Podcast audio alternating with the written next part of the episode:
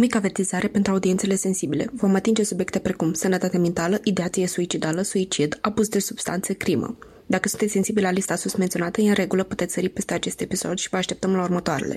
Conținutul are în vedere surse sigure precum interviuri, cărți, videoclipuri, declarații, dar conține opinii și impresii personale, așa că discreția ascultătorului este necesară și recomandată. Nu conține sfaturi legale avizate, iar pentru astfel de informații este necesară consultarea unui specialist. Conținutul are scop educativ, iar respectul și susținerea noastră sunt îndreptate către cei care au suferit și suferă de pe urma tragediei. Conținutul nu este recomandat minorilor. Luați-vă pisica, cana cu ceai sau cafea și hai să deslușim misterul.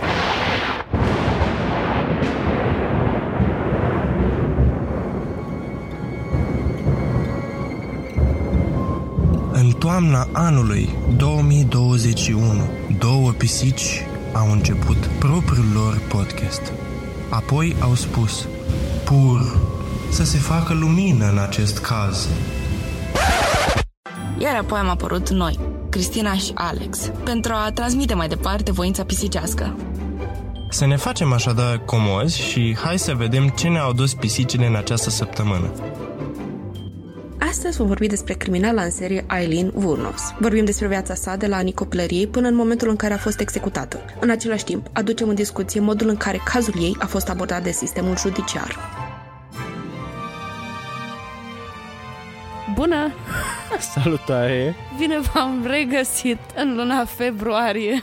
Uh, nu știu de ce ne-a apucat așa o veselie, nu din cauza vremii de afară, pentru că este gheață afară și ger și frig din gheață oasele în tine. Da, dar este februarie, este luna iubirii, a zâmbetelor, a tot ce e mai frumos pe lumea asta. Da, la ieri i-am zâmbit vecinului la ieșirea din casă și uh, până la Sfânta Maria la spital mi-a rămas același rictus zâmbet uh, wannabe pe față de la ce frig era afară. Chiar, nu cred că am vorbit despre această nouă etapă din viața ta. Ești acum uh, o mare cu, cu serviciu, cu job. A început și această etapă a vieții pentru mine și nu pot să mă plâng. E foarte fain ce fac și sunt foarte fericit de alegerea pe care am făcut-o. Pentru cei care nu știu, am dat și eu rezidențiatul în toamnă și acum am ajuns la anatomie patologică, o specialitate despre care mulți poate nu știu. Noi ne ocupăm de toate piesele care vin din operații și punem diagnosticul final. Dacă ați avut vreodată o aluniță scoasă și vă spus în 3 săptămâni să veniți pentru rezultat la anatomie patologică, cel mai probabil unul dintre colegii mei care erau pe atunci de la anatomie patologică v-a pus alunița pe o lamă și v-a studiat la microscop să vadă că e tot ok. Asta ca exemplu, bine, noi ne ocupăm cam de absolut toată patologia din corpul uman, deci trebuie să știm cam totul.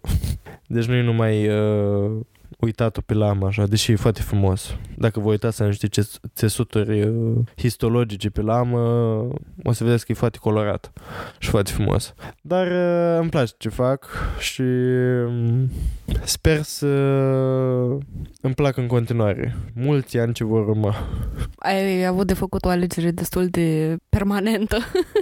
Dacă aș fi să stau în România, probabil pe la următorul rezidențiat. Că, după cum bine știți, după ce terminăm rezidențiatul, majoritatea dintre noi nu avem loc, un job ca medic primar. Na, în fine, trebuie să mai, uh, mulți aleg să mai dea încă un rezidențiat ca să mai aibă job timp de încă 5 ani. Chiar dacă poate nu-și doresc asta. Dar uh, asta e o altă poveste, poate o să îmbunătățească chestia asta în uh, viitor, deși mă îndoiesc.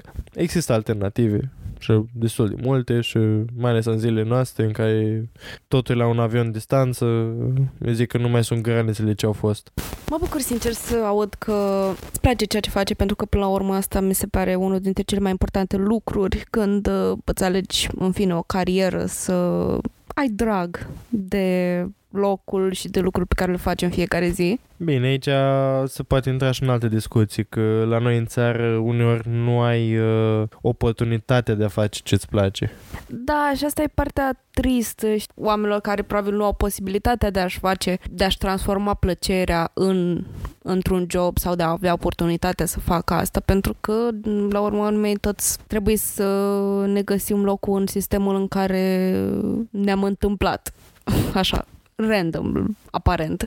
Dar uh, pe notă de încurajare, dacă ne dorim suficient de mult și muncim foarte mult pentru scopul pe care îl propunem, există șanse mai să reușim majoritatea. Și n-aș fi putut o spune mai bine.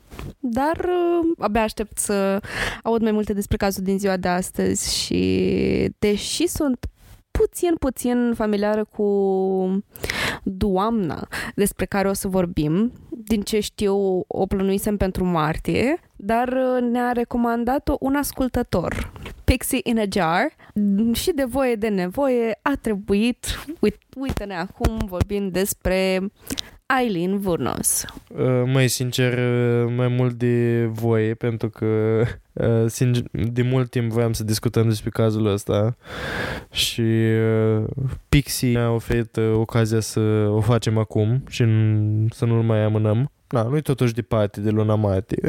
E, cât e acum câteva săptămâni acolo. Da, mai ales că timpul se scotează. Și februarie este mai scurt decât celelalte luni. Da, și alte proverbe temporale și...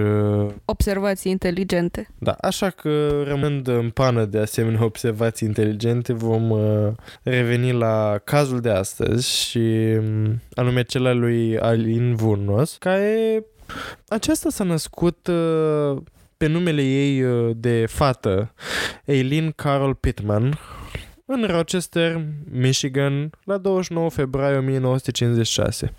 Mama ei, Diane Warnes, avea 14 ani când s-a căsătorit cu tatăl lui Eileen, Leo Dale Pittman, în vârstă de 18 ani, la 3 iunie 1954. La 14 martie 1955, Diane l-a născut pe fratele mai mare al lui Eileen, Kit, după mai puțin de 2 ani de căsnicie și cu două luni înainte de nașterea lui Aileen, Diane a cerut divorțul. Ea a născut-o pe Aileen la vârsta de 16 ani. Aileen nu și-a întâlnit niciodată tatăl, deoarece acesta era încarcerat în momentul nașterii sale. Leo Dale Pittman a fost diagnosticat cu schizofrenie și ulterior a fost condamnat la închisoare pe viață pentru răpirea și violarea unei fetițe de 7 ani. S-a sinucis apoi prin spânzurare, în închisoare, la 30 ianuarie 1969. În ianuarie 1960, când Aileen avea aproape 4 ani, Diane și-a abandonat copiii, lăsându-i cu bunicii materni, Lori și Brita Wurnos, ambii alcoolici, care i-au adoptat legal pe Kit și Aileen la 18 martie 1960. Până la vârsta de 11 ani, Aileen a început să se implice în activități sexuale la școală în schimbul țigărilor, drogurilor și mâncării. De asemenea, se angajase în activități sexuale cu fratele ei. Ea a declarat că bunicul ei alcoolic a agresat-o sexual și a bătut-o când era copil. Înainte de a o bate, acesta o făța să se dezbrace de haine. În 1970, la vârsta de 14 ani, a rămas însăcinată după ce a fost violată de un prieten al bunicului ei, supposedly. Acum, săraca Eileen nu a avut prea multe cu care să înceapă, să-și înceapă copilăria și viața și se poate vedea cum background-ul, familia în care s-a născut a modelat-o în femeia care avea să devină. Și na, odată cu lipsa tatălui și modelul pe care acesta i l-a indus fiicei sale și cu uh, bunicul ei uh, care nici nu se comporta foarte normal cu nepoata sa, Aileen a devenit uh, criminalul care a șocat uh, America ani mai târziu. La 27 mai 1974, la vârsta de 18 ani, Aileen a fost arestată în Jefferson County, Colorado, pentru conducere sub influența băuturilor alcoolice, tulburarea ordinii publice și pentru că a tras cu un pistol de calibru 22 dintr-un vehicul în mișcare. Random. Dar ulterior a fost acuzată de neprezentare la proces. Doi ani mai târziu, în 1976, ea a făcut autostopul până în Florida, unde l-a întâlnit pe președintele clubului de iahturi, Louis Gratz Fell, în vârstă de 69 de ani. Aceștia doi au căzut într-o dragoste sinceră și plină de naturalețe. Acum că tot e aproape Valentine's și Dragobetele și s-au căsătorit rapid, iar anunțul nunții lor a fost tipărit în paginile de societate ale ziarului local. Urnos s-a implicat continuu în confruntări la barul local și a fost închisă pentru scurt timp pentru agresiune. De asemenea, se spune că ea l-a lovit pe soțul ei cu propriul baston ceea ce l-a determinat pe acesta să obțină un ordin de restricție împotriva ei, doar la câteva săptămâni după căsătorie. Fata noastră, Eileen, s-a întors la Michigan, unde, la 14 iulie 1976, a fost arestată la Bennis Club, în Mancelona, în Antrim County, și acuzată de agresiune și tulburare a liniștii publice pentru că a aruncat o bilă albă de biliard în capul unui barman. Aici începem să vedem cum uh, lipsa figurii paterne și în general unei familii cât era mică o lipsit-o de orice fel de simț etic și social și era ca un fel de butoi de pulbere stând să explodeze la fiecare remarcă pe care o făceai. Și da,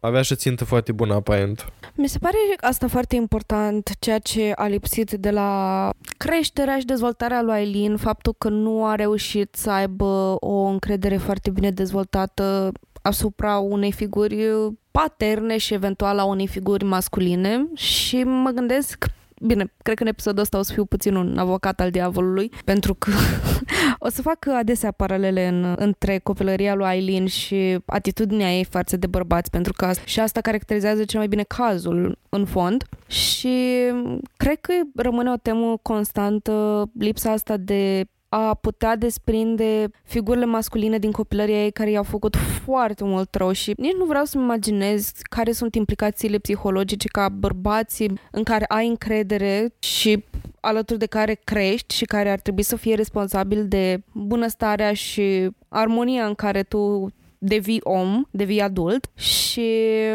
să ai oamenii ăștia care te abuzează sexual în special și de, te lovești de realitatea faptului că așa ești văzut în societate încă de la o vârstă foarte fragedă, mi se pare absolut îngrozitor. Um, și oarecum crescând și extrapolând la atitudinea ei și ipostaza ei de butoi de pulbere care stă să explodeze, mă gândesc că ea tocmai asta crede despre bărbații din jurul ei. Sunt niște oameni care în orice moment se pot schimba din această figură paternă care, în fine, nu neapărat să aibă grijă de ea, dar care ar fi trebuit să existe undeva acolo în trecut cineva atât de stabil astfel încât să reprezinte această figură cât de cât părintească, nu neapărat paternă sau maternă sau ceva uh, de pe spectru binar, dar uh, în fine, să, să creezi această iluzie, această, acest mod a privi bărbații și, în fine, să crezi că oricând ar putea să îți facă rău și la cel mai mic gest necugetat, probabil din partea bărbatului sau un gest de grosolănie, pentru că bărbații pot fi uneori niște grosolani, mai ales în uh, baruri și în uh, locuri uh, cu bărbați, interacționând în ei, încurajându-se unul pe altul.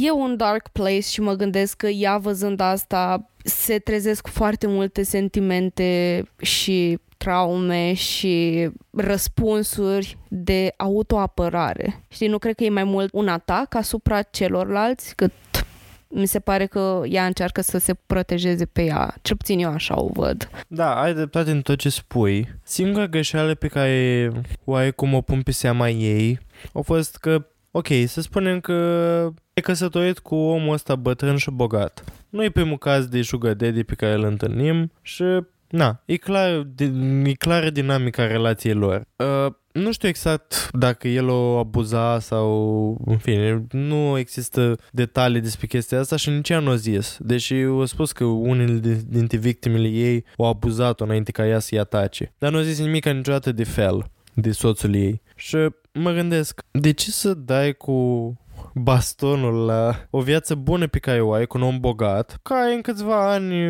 moare, dar de asta l-ai și ales, și să dai cu piciorul la bulanul pe care l-ai avut, pentru că să fim serios, ai pornit de pe un dintr-un loc foarte jos, nu datorită ție, din, datorită în familie în care te-ai născut, dar ai avut norocul să dai peste persoana asta care să te placă și te placă suficient de mult încât să te accepte ca și o soție. Chiar dacă pentru faptul că ești, faptul că ai 16 ani. Dar cam asta poți să-i reproșezi ei ca și comportament. În rest ai dreptate, au fost mânată de lipsa unor exemple în copilărie și de pur și simplu lipsa de orice în copilărie. Da, și Bă, foarte bine ai punctat, adică mi se pare într-adevăr că o chiar a avut șansa vieții ei cu această relație, deși instabilă din punct de vedere al puterii în relație, cred că era ceva ce Aileen putea bene- beneficia în totalitate de bani și statutul pe care Phil îi le putea oferi, dar m-aș, m-aș, m-aș opri uleac aici și m-aș gândi de ce. Pentru că hai să ne gândim în, în copilărie care a fost unul dintre cei mai mari abuzatori al lui Aileen și m-aș gândi la bunicul ei, la uh, prietenul bunicului ei. Și având în vedere că mă gândesc că un bunic are totuși o vârstă înaintată, ea gravitând probabil, având această așa zis în termeni populari daddy issues. În fine, ea gravitând spre o persoană mai matură, mă gândesc că o, gă- o reușit să găsească stabilitatea în omul ăla, dar ceea ce s-a întâmplat probabil cu acel baston a fost tot un fel de trauma response. Un răspuns născut din, din traumă sau dintr-un click care i s-a întâmplat în creierașului, pentru că chestiile astea se întâmplă când nu te aștepți și nu cred că le poți controla atât de bine, mai ales când nu ești învățată să-ți gestionezi sentimentele, să-ți procesezi uh, așa zisele traume, să treci prin ele și să ți le, ți le cataloghezi tu pentru tine și mă gândesc că poate fel au avut o atitudine, au avut un gest, au avut o chestie care a pur și simplu a trigăruit-o pe Aileen și a rezultat în incident, știi? La asta m-aș putea gândi oarecum să, în ghilimele, să o scuz. Mai ales că într-adevăr, fel fiind într-o poziție de putere și fiind tipicul bătrânului bogat, na, cum se simțea de parcă o, o deținea pe uh, Aileen. Și nu cred că ei i-a plăcut asta pe mult, mai ales ținând cont de trecutul ei. Și revenind la trecutul ei, știi că menționase că a rămas însăcinată la 14 ani. Ei bine, a născut un băiat la un centru pentru mame necăsătorite, iar copilul a fost dat pe adopție. La câteva luni după nașterea fiului ei, a renunțat la școală cam în același timp în care bunica ei a murit de insuficiență hepatică. Un an mai târziu, bunicul ei a dat afară din casă, ea a început să se întrețină din prostituție și să locuiască în pădurea din apropiere veche sale case. Apoi l-a întâlnit pe fel și s-au căsătorit și a decus povestea lor de dragoste. Dar pe 17 iulie, fratele ei, Kit, a murit de cancer esofagian, iar Urnos a primit 10.000 de dolari din asigurarea de viață a acestuia. Uh, ea și cu fel și-a anulat căsătoria pe 21 iulie, patru zile mai târziu, iar în august 1976, Aileen a primit o amendă de 105 dolari pentru că a condus în stare de ebrietate și a folosit banii moșteniți de la fratele ei pentru a plăti amenda și a cheltuit restul în decurs de două luni, cumpărându-și obiecte de lux, inclusiv o mașină nouă pe care a distrus-o la scurt timp după aceea. Bineînțeles, conducea mereu beată la volan și nu durau prea mult mașinile aia. În 78, la vârsta de 22 de ani, a încercat să se sinucidă împușcându-se în stomac. Între 14 și 22 de ani a încercat să se sinucidă de 6 ori. E un fel de un bărbat pe nume Otto. La 20 mai 1981, trei ani mai târziu, Aileen a fost arestată în Edgewater, Florida, pentru jefuirea armată a unui magazin, de unde a furat 35 de dolari și două pachete de țigări. A fost condamnată la închisoare la 4 mai 1982 și eliberată o lună mai târziu. La 1 mai 1984, Aileen a fost arestată din nou pentru că a încercat să treacă cecuri false la o bancă din Key West. Un alt an mai târziu a fost desemnată ca suspectă în futul unui revolver și a muniției în Pasco County. Deci se ocupa în mai parte cu găinării, cu futuri, cu scris de cercuri false, cu jafuri la magazine locale uh, fut de mașini, un an mai târziu. Ofițerii de poliție la un moment dat uh, au găsit în mașina furată un revolver de calibru 38 și o cutie de muniție. La 2 iunie 86, Adjuncții șerifului din Volusia County au reținut-o pe Alien pentru interogatoriu, după ce un însoțitor de sex masculin a acuzat-o că a scos o armă în mașina lui și a cerut 200 de dolari s-a constatat că ea avea asupra ei muniție de rezervă, iar poliția a descoperit un pistol de calibru 22 sub scaunul pasagerului pe care îl ocupase. În același an, la vârsta de 30 de ani, a întâlnit-o pe Tyria Moore, care era cu 6 ani mai tânăr ca ea, menajeră la un hotel, într-un bar gay din Daytona Beach numit Zodiac. Acestea două s-au mutat împreună, puțin timp mai târziu, iar Aileen le-a întreținut pe ambele cu veniturile sale ca lucrătoare sexuală. La 4 iulie 1987, poliția din Daytona Beach le-a reținut pe Eileen și pe Moore într-un uh, bar pentru a fi interogate în legătură cu un incident în care au fost acuzate de agresiune și lovire cu o sticlă de bere.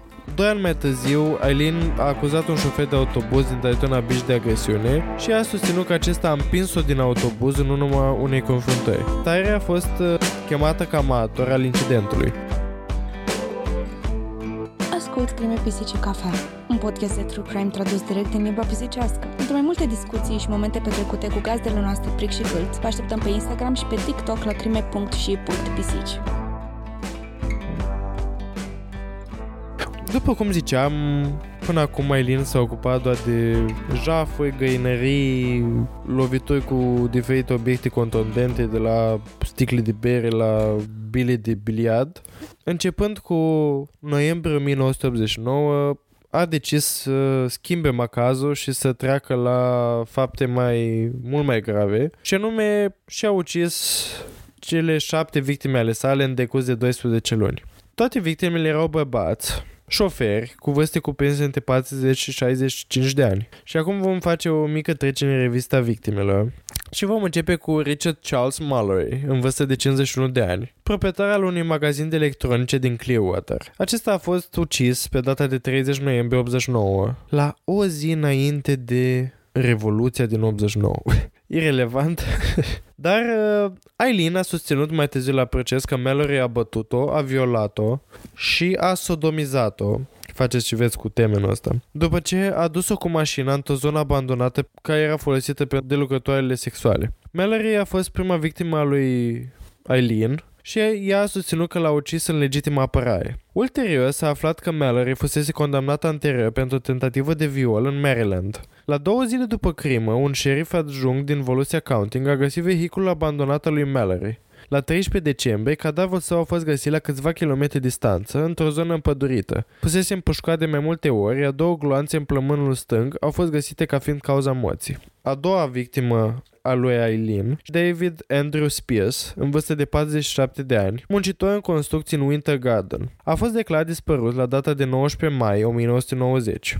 La scurt timp mai târziu, trupul său uh, dezbrăcat a fost găsit de-a lungul șoselei numărul 19 din Florida, în Citrus County. Fusese împușcat de șase ori cu un pistol de calibru 22, unul asemănător cu cel pe care îl avea și Eileen la uh, arestul anterior. Cel în care l-a amenințat pe Gigelul ăla că să dea 200 de dolari. A treia victima sa, Charles Edmund Carscadden, în vârstă de 40 de ani, era angajat cu jumătate de normă la un, uh, un rodeo local și a fost ucis pe 31 mai 1990. Șase zile mai târziu, cadavrul său a fost găsit în Pasco County. Fusese împușcat de 9 ori, tot cu armă de calibru 22. Cadavrul fusese înfășurat într-o pătură încălzită electric și era în stare gravă de descompunere când a fost găsit. Matorii au văzut-o pe Eileen în posesia mașinii lui Cascaden, iar ea a manetat de asemenea o armă identificată ca aparținând acestuia.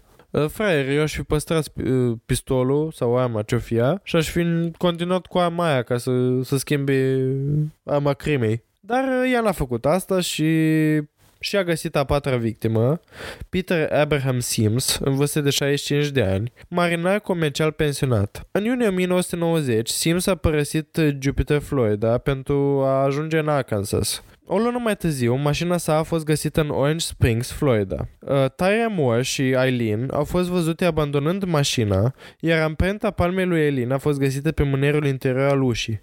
Corpul lui uh, Sims nu a fost găsit niciodată. Următoarea victimă, Troy Eugene Buress, în vârstă de 50 de ani, era un văzător de cârnați din Ocala, Florida. La 31 iulie 1990 a fost dat dispărut, iar 5 zile mai târziu, cadavrul său a fost găsit într-o zonă împădurită, de-a lungul șoselei numărul 19 din Marion County. Acesta fusese de asemenea împușcat de două ori. Charles Richard Humphreys, în vârstă de 56 de ani, era major în retragere din forțele aeriene ale SUA, fost investigator de stat pentru abuzuri asupra copiilor și fost șef al poliției. Dar Din nou, asta nu l-a oprit în a fi ucis la data de 11 septembrie 1990, iar a doua zi cadavul său a fost găsit în Marion County. Era complet îmbrăcat și fusese împușcat de șapte ori în cap și în trunchi. Mașina sa a fost găsită în comitatul Suoni. Ultima victimă a lui Aileen a fost Walter Geno Antonio, în vârstă de 62 de ani, camionagiu, agent de securitate și ofițer de poliție în rezervă. La 19 noiembrie, corpul aproape gol al lui Antonio a fost găsit lângă un drum forestier izolat din Dixie County. Fusese împușcat de patru ori, iar cinci zile mai târziu, mașina sa a fost găsită în Brevet County.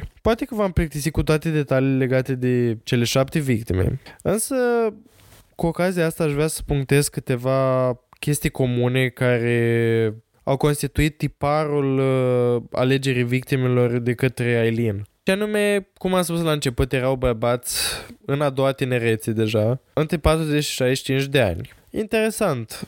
Persoane care poate că în copilăria ei nu prea au fost acolo și dacă au fost, nu au fost deloc într-un sens uh, plăcut. Și nu pot să nu mă gândesc la faptul că alegerea victimelor de mai târziu a fost influențată de prezența masculină din copilărie. Da, mi se pare, mi se pare într-adevăr că un punct de catalogare a tipologiei lui Aileen în alegerea victimelor din seria ei de crime a fost într-adevăr o oarecare nevoie de revenge, de a se răzbuna pe bărbați, which I mean, ok, fair enough.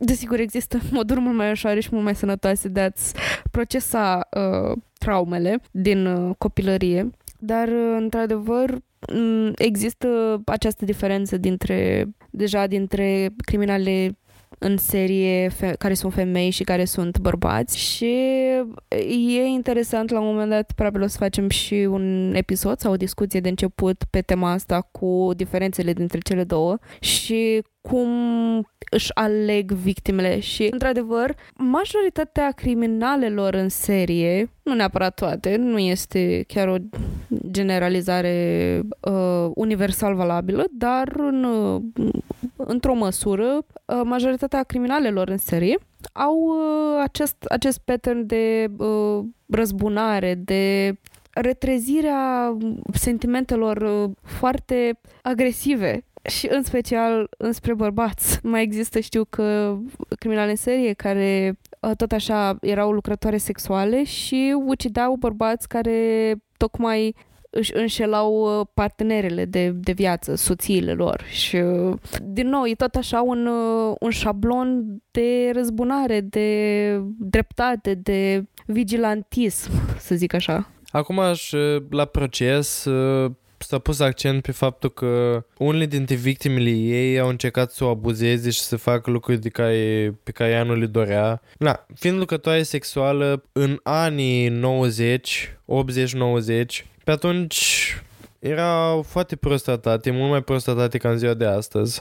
Mulți bărbați credeau că dacă o angajau și le dădeau bani, puteau face ce, voie, ce voiau ei din ele. Na, asta e total fals și ai putea înțelege de ce o persoană ca Elina și-a putea găsi în acești bărbați uh, victime pentru uciderile sale.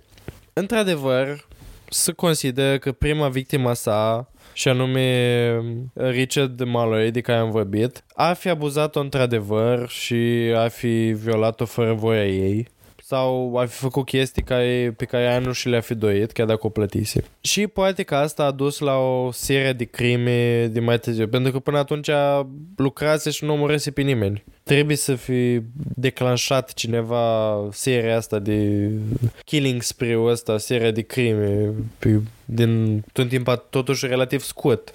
Cred că, într-adevăr, uh, lucrătoarele sexuale, cel puțin într-un mediu mai puțin organizat, cred că se confruntă probabil cu cea mai întunecată parte a lumii, pentru că la o adică vorba ta, lumea le plătește, pentru anumite servicii și dacă ele nu mai sunt de acord să facă aia, ceea ce au tot dreptul să facă asta, fără să dea nicio, absolut nicio explicație, sunt la o adică obiectificate, adică eu te plătesc, ești a mea, faci ce vreau eu, știu? Știi, cam, cam asta ar, ar fi mentalitatea și e o mentalitate în mod evident greșită și toxică, dar în adevăr mi se pare interesant ceea ce ai spus cu declanșarea, pentru că mi se pare că odată ce e posibil ca prima sa crimă să fi fost în self-defense, să fi fost autoapărare, dar pe parcurs a realizat că ar putea fi o opțiune de autoapărare și în momentul în care ea se vedea gen la ananghie și se simțea în pericol, vedea chiar și crima ca o opțiune și din nou. Compasul moral al lui Aileen este destul de distorsionat de la o vârstă foarte fragedă, adică nu putem vorbi despre bine, rău, corect, incorrect, moral, imoral, legal, ilegal, când vine vorba de o persoană care nu a avut un sistem de valori foarte bine pus la punct de mică, având în vedere că spațiul ei sigur care ar fi trebuit să fie sigur nu a fost niciodată sigur și nu a reușit niciodată să-și găsească pacea ca să știe cum arată. Astfel încât și când vorbim despre crimă, este o discuție nuanțată când vine vorba despre Aileen, tocmai pentru că nu cred că are foarte bine uh, bariera asta bine pusă la punct. Și cu toate că pare că scuz. Niciodată o crimă nu este neapărat scuzabilă, um, mai ales când este intenționată și un act deliberat, dar mi se pare foarte nuanțată discuția în privința și în cazul ei. For some reason. Da, și o să vină lume și o să spună că ok, chiar și în cazul în care a fost abuzată, ea nu trebuia să o moaie pe nimeni și trebuia să meargă la cea mai apropiată secție de poliție și să denunțe atacatorul. Ok, acum imaginați-vă, sunteți lucrători sexuali, femei în anii, no- în anii 90, 80-90 și vă duceți la poliție, majoritatea clienții voștri și le spui, omule, m-au abuzat sexual și toată lumea știe că ești lucrătoare sexuală. Credeți că va lua cineva în seamă? Adică are din fața ta. Adică pur și simplu zice, măi, dar tu nu, ți-o, nu te-o plătit destul sau ce? Începe cu glume în astea și probabil uh, a fi ajuns cu o bilă de bowling în cap, o cu tot felul de obiecte contundente pe secția de poliție. Acum, ca să întorc ceea ce ai spus tu într-o direcție și mai tragică, este faptul că chiar și în ziua de astăzi, nu numai în anii 90, punem în contextul anilor 90 pentru că în anii 90 s-a întâmplat cazul și mentalitatea era nu atât de avansată cum este în ziua de astăzi, mai ales când vor, ne raportăm la o femeie în societate, dar și în ziua de astăzi lumea îți râde în față când rap portezi sau când vorbești despre un abuz sexual. Întotdeauna nu e așa că apar acele voci cu a, dar cu ce era îmbrăcată? A, dar nu trebuia să-și ia pantalone A, dar uh, nu trebuia să se îmbrace cu uh, maioaș. Sau mai știu eu ce discurs dezgustător mai vin uh, oamenii care încearcă să scuze asaltul sexual și nu există scuze pentru asalt sexual. Dar uh, revenind din scuta noastră paranteză, la 9 ianuarie 1991, Aileen a fost arestată pe baza unui mandat de arestare într-un bar de motocicliști pe numele lui The Last Resort din Volusia County. Ei uh, o căutat de foarte mult timp pentru că și-au dat seama că ea îi și a localizat-o a doua zi și pe Tyria în Scranton, Pennsylvania. Uh, cea din urmă a fost de acord să obțină o măturisire de la Eileen în schimbul imunității de la urmăria penală. Tyria s-a întors cu poliția în Florida, unde a fost cazată într-un hotel. Sub îndumarea poliției, a dat numeroase apeluri telefonice către Eileen, implorând ajutor pentru a-și reabilita numele. Trei zile mai târziu, la 16 ianuarie 1991, Eileen a mărturisit crimele. Ea a susținut că bărbații au încercat să o violeze și că i-au ucis în legitimă apărare. La 14 ianuarie 1992, Eileen a fost judecată pentru uciderea lui Richard Charles Mallory. Deși condamnările anterioare sunt în mod normal inadmisibile în procesele penale, în conformitate cu regula Williams din Florida, acuzarea a fost autorizată să prezinte probe legate de alte infracțiuni ale acesteia pentru a demonstra un model de activitate ilegală. La 27 ianuarie, Aileen a fost condamnată pentru uciderea lui Mallory cu ajutorul mătăirii lui Moore.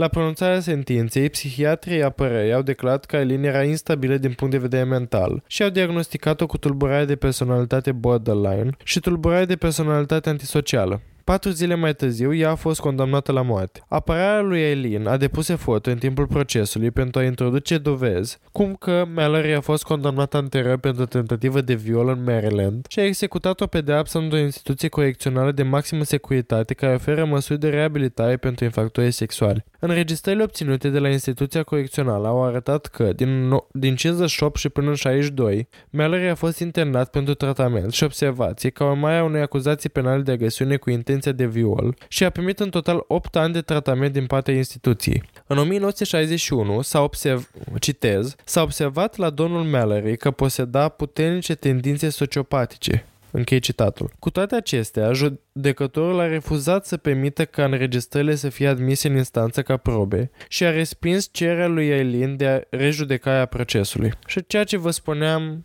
înainte. Un bărbat care face parte din grupul țintă de atacatori, dacă n-ar fi fost prinsă, cum ar putea să judece o persoană care a fost lucrătoare sexuală, care a fost atacată de un bărbat în timpul actului sexual? Este imposibil să nu fii pătinitor și să nu ai oarecum un uh, dinte împotriva lui Elin. Nu spun că următoarele crime pe care le-au făcut scuzabile sau că asta ar fi scuzabilă, dar mi se pare că s-a trecut cu prea multă indulgență peste ce a declanșat chestia asta. Într-adevăr, nu, a fost, nu mi s-a părut foarte nuanțat modul în care a fost judecat cazul ei și vorba ta, într-adevăr, în momentul în care trăiești și ai trecut printr-un sistem opresiv, cred că poți judeca situația asta mult mai bine decât dacă o faci dintr-o ipostază într-o poziție privilegiată și um, asta mi se pare tocmai cel mai, uh, cel mai tragic. Știu că mai este și um, legat de asta mi se pare și fotografia făcută, populara fotografie făcută cu Aileen Vurnos, în care ea are cătușile pe mâini și, și le ține lanțul de la cătuș și îl ține la gât, ceea ce mi se pare absolut superb pus în contextul uh, cazului, cazului ei și ceea ce a stat în mod simbolic cazul ei, că asta, asta este situația unei femei care încearcă pur și simplu să se apere și nu știe mai bine. Și da, categoric ar fi trebuit probabil închisoare pe viață, pentru că din punctul meu de vedere nu a fost în zona în care să zic că făcea asta cu reavoință neapărat, ci pur și simplu făcea asta pentru că era probabil singurul ei resort de a de a supra- supraviețui lumii în care era. Da, asta în ceea ce îl privește pe Mallory, dar uh, mai târziu Eileen a pledat că nu contestă crimele asupra lui Charles Richard Humphreys, Troy Eugene Burress și David Andrew Spears, spunând că a vrut prin acestea să se împace cu Dumnezeu.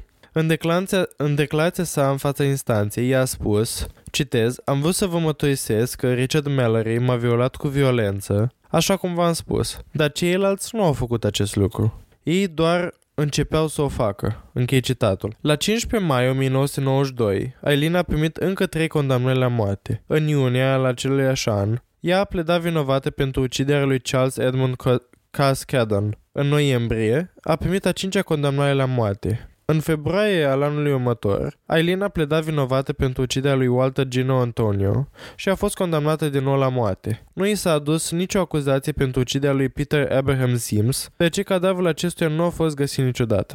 În total, Aileen a primit șase condamnări la moarte. Ea a povestit celor care i-au luat interviuri mai multe povești contradictorii despre crime. Inițial ea a susținut că toți cei șapte bărbați au violat-o în timp ce muncea ca lucrătoare sexuală, dar ulterior a revenit asupra afirmației de autoapărare, invocând jaful și dorința de a nu lăsa matoi ca motiv al crimei. În timpul unui interviu cu cineastul Nick Broomfield, când Aileen a crezut că camerele de filmat sunt oprite, ea a spus că de fapt a fost autoapărare, dar că nu mai suporta să fie în culoarul morții unde se afla de 10 ani la acel moment și că dorea să moară. Evaluată cu ajutorul uh, unui score, Psychopathy Checklist, Aileen a obținut un scor de 32 din 40, scorul limită pentru determinarea psihopatiei fiind de 30. Lista de verificare evaluează indivizii pe baza unei uh, liste de 20 de de puncte în care sunt ilustrate comportamente antisociale și interpersonale, fiecare element fiind notat de la 0 la 2 cu un scor maxim de 40.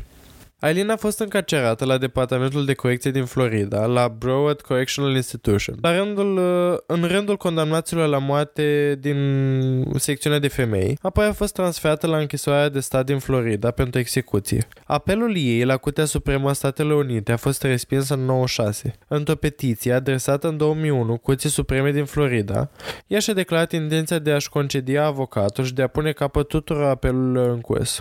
Citez, i-am ucis pe acei oameni, i-am jefuit la fel de rece ca gheața și aș face din nou. Nu există nicio șansă de a mă ține în viață sau altceva pentru că aș ucide din nou. Am mură care se tărăște prin sistemul meu. Sunt atât de sătulă să aud chestia asta cu e nebună.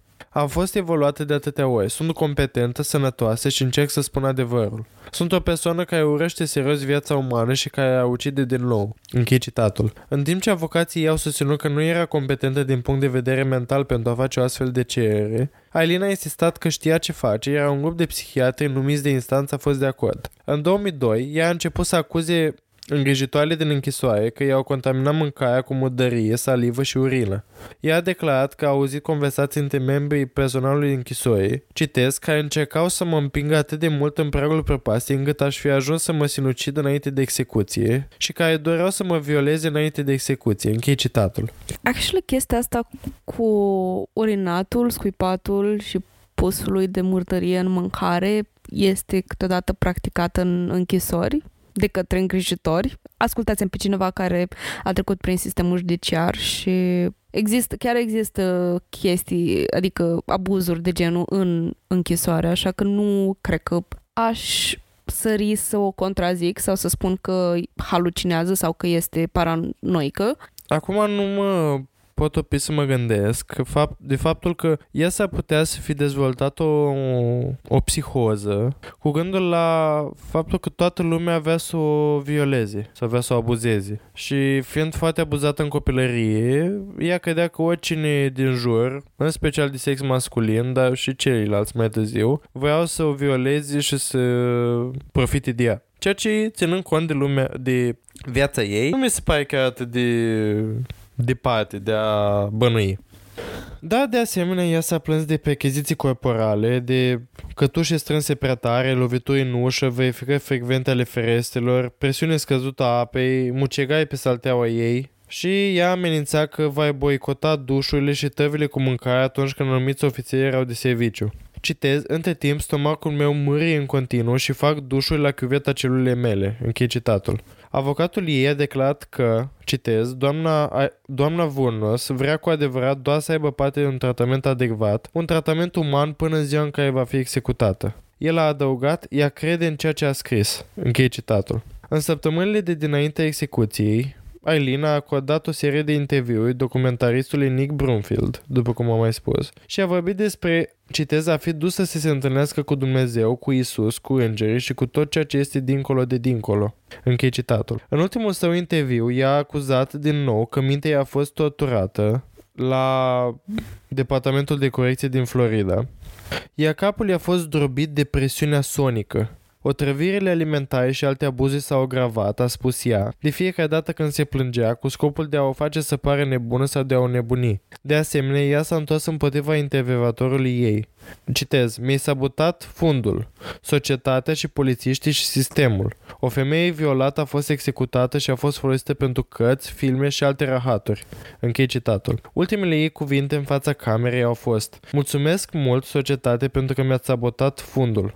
Închei citatul. Don Botkins, o prietenă din copilăria lui Eileen, i-a spus mai târziu lui Brunfield că abuzul ei verbal era îndreptat împotriva societății și a mass media în general, nu împotriva lui în mod special. Execuția ei prin injecție letală a, fost, a avut loc la 9 octombrie 2002. Ea a refuzat ultima masă, care ar fi putut fi orice sub 20 de dolari și a optat în schimb pentru o ceașcă de cafea. Ultimele ei cuvinte au fost, citez, Da, aș vrea doar să spun că navighez, că navighez pe o stâncă și că mă voi întoarce ca în ziua independenței cu Isus. 6 iunie, ca în film. Cu nava mamă, mare și toate cele mă voi întoarce, mă voi întoarce. Închei citatul. Ea a fost a doua femeie din Florida și a zecea din Statele Unite care a fost executată de la decizia Curții Supreme a Statelor Unite din 1976, care a restabilit pedeapsa capitală. După moartea ei, corpul a fost incinerat, iar cenușa a fost împrăștiată sub un copac din Michigan, orașul ei natal, de către Don Batkins, prietena din copilăria lui Eileen. La înmormântarea ei a fost cântat cântecul Carnival al lui Natalie Merchant de pe albumul Tiger Lily.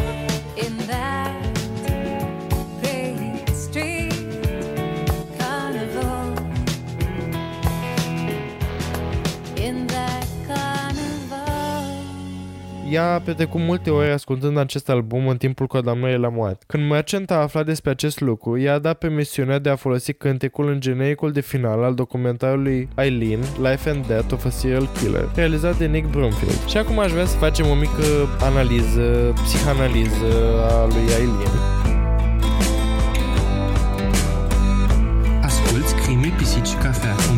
De true crime tradus direct din limba pisicească. Pentru mai multe discuții și momente petrecute cu gazdele noastre pric și câlți, vă așteptăm pe Instagram și pe TikTok la crime.și.pisici.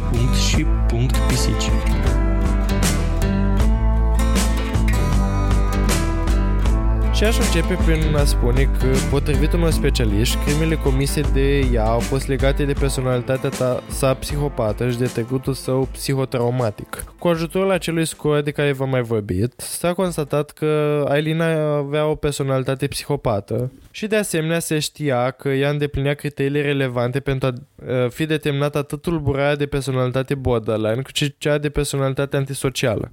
Se spune că o mare parte din abuzul sexual suferit de Aileen în copilărie și în cariera sa în industria sexului au afectat-o iremediabil și se poate considera că experiențele traumatice din timpul vieții sale tinere ar putea juca un rol în starea psihologică de mai târziu, Inclusiv a afectat-o plecarea mamei sale biologice, precum și faptul că bunica sa a ignorat abuzul pe care ea l-a suferit din partea bunicului său, ceea ce a dus la lipsa dezvoltării unei legături mamă-fică pentru Vurnos în tinerețe. Răul a fost apoi agravat deoarece atât Aileen cât și fratele ei au, crezut, au crezut că bunicii lor erau părinții lor biologici, dar la vârsta de 11 ani au aflat că nu era așa, ceea ce a afectat și mai mult relația dintre ea și părinții ei adoptivi.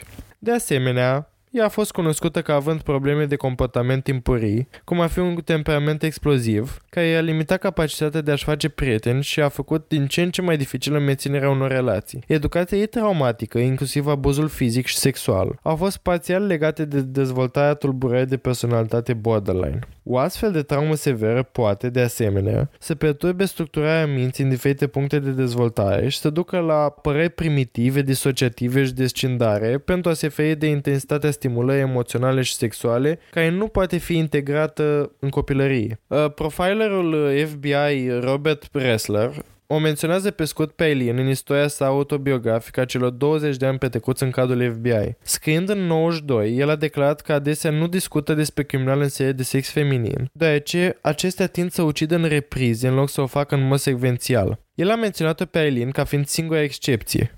Wrestler, care a fi inventat sintagma criminală în serie pentru a descrie criminalii care caută satisfacție personală, nu aplică femeilor care ucid în psihoză postpartum sau oricărui criminal care acționează doar pentru câștig financiar, cum ar fi femeile care au ucis o serie de pensionari sau soți. Într-un fel, ai cum spune ceea ce ai zis și tu, femeile în general, de cele mai multe ori, ucid uh, sub un alt pattern, sub un alt model decât bărbații. Și de multe ori din răzbunare, de multe ori din, în cazuri post-traumatice, cum este și cazul lui Eileen, pot dezvolta psihozii care să ducă la acest șir de crime. Urăsc această generalizare că femeile fac așa și bărbații fac așa, dar având în vedere contextul social în care suntem tratați în mod diferit și uh, cum femeile adesea se trezesc într-un sistem opresiv uh, și aceste șabloane tind să fie diferite și are cel mai mult sens să uh,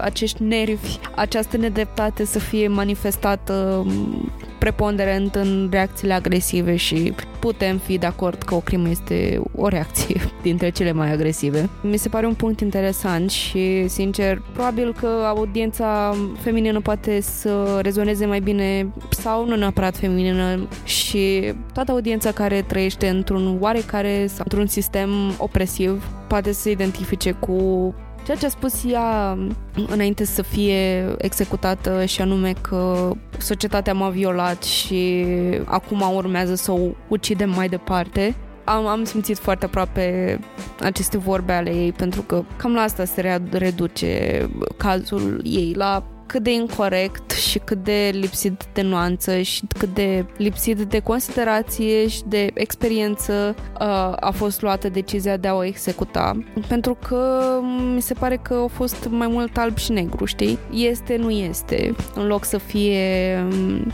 ceva mai, mai, mai fin. Acum, este și complicată. Știu că am spus că nu ar fi meritat să fie condamnată la moarte și um, e o discuție, din nou, foarte sensibilă. Este o discuție complexă, ideea cu pedepsa capitală și acum, poate sunt puțin biased uh, și s- să spun că nu sunt de acord cu ca Aileen să fi primit pedepsa capitală în cazul ei, pentru că la urma urmei a fost self-defense, a fost uh, autoapărare și ar, nu ar fi trebuit să primească pedepsa pentru o crimă cu premeditare de gradul 1 și nu pot să nu mă gândesc la faptul că nu a meritat. Dar din nou, legea este una pentru toată lumea și din nou mă gândesc că dacă s-ar fi putut face ca ea să aibă o experiență mai bună într-un mediu organizat. Recent am început să citesc uh, niște studii despre cum sistemul penitenciar este, este inutil și chiar face mai mult rău societății și mă gândesc cum ca persoană, mă gândesc din nou ca persoane ca Aileen, care nu au avut șansa să aibă parte de o experiență în societate ca lumea, cum ar fi putut cons- construit acest sistem penitenciar sau cum ar fi cum am fi putut face noi ca societate, ca, în fine, politică aplicată societății, ca ea s- totuși să funcționeze normal. Și e o discuție absolut interesantă Acum mă gândesc în ceea ce există, în sistemul în care ea exista și avem acest sistem penitenciar în care ea trebuia să stea în fiecare zi paranoică cineva îi otrăvește mâncarea, că cineva îi scuipă mâncare și așa mai departe și ar fi fost un iad absolut pentru ea să trebuiască să trăiască toată viața în felul ăsta. Așa că, din nou, probabil că acea condamnare la moarte i-a fost probabil o cruțare de la un chin mai mare sau poate că tocmai pentru că, cum ziceai și tu, că ca într-un episod psihotic în care toată lumea din viață îți voia răul și în ultimele momente simțea că toată lumea îi voia răul. Departe nu era, dar faptul că ai aceste gânduri și mai pe deasupra mai ești și condamnat la moarte și știi că o să mori într-un anume moment sigur trebuie și asta să fi contribuit la o, la o depravare a sănătății mentale. Dar uh, mi-a, mi-a plăcut discuția asta, deși foarte dureroasă, pentru că sunt foarte multe puncte comune cu experiența unei femei în societate. Probabil majoritatea femeilor au trecut printr-o oarecare obiectificare, printr-un oarecare, de ce nu, din păcate, vorbim despre o, un, o modalitate, o formă sau alta de abuz, e acolo.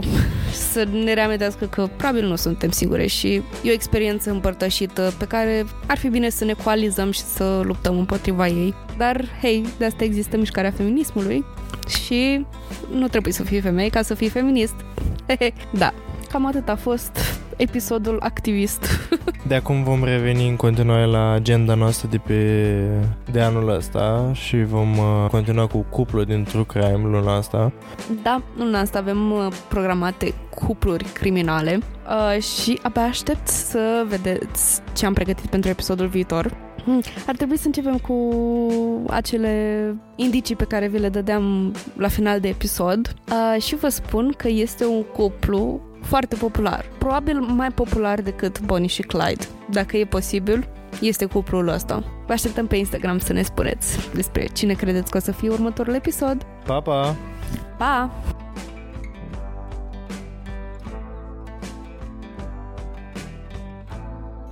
Acest podcast a fost înregistrat sub atenta îndrumare a gazelor noastre, Pric și Câlți. Nimic din toate astea nu ar fi fost posibil fără prezența lor.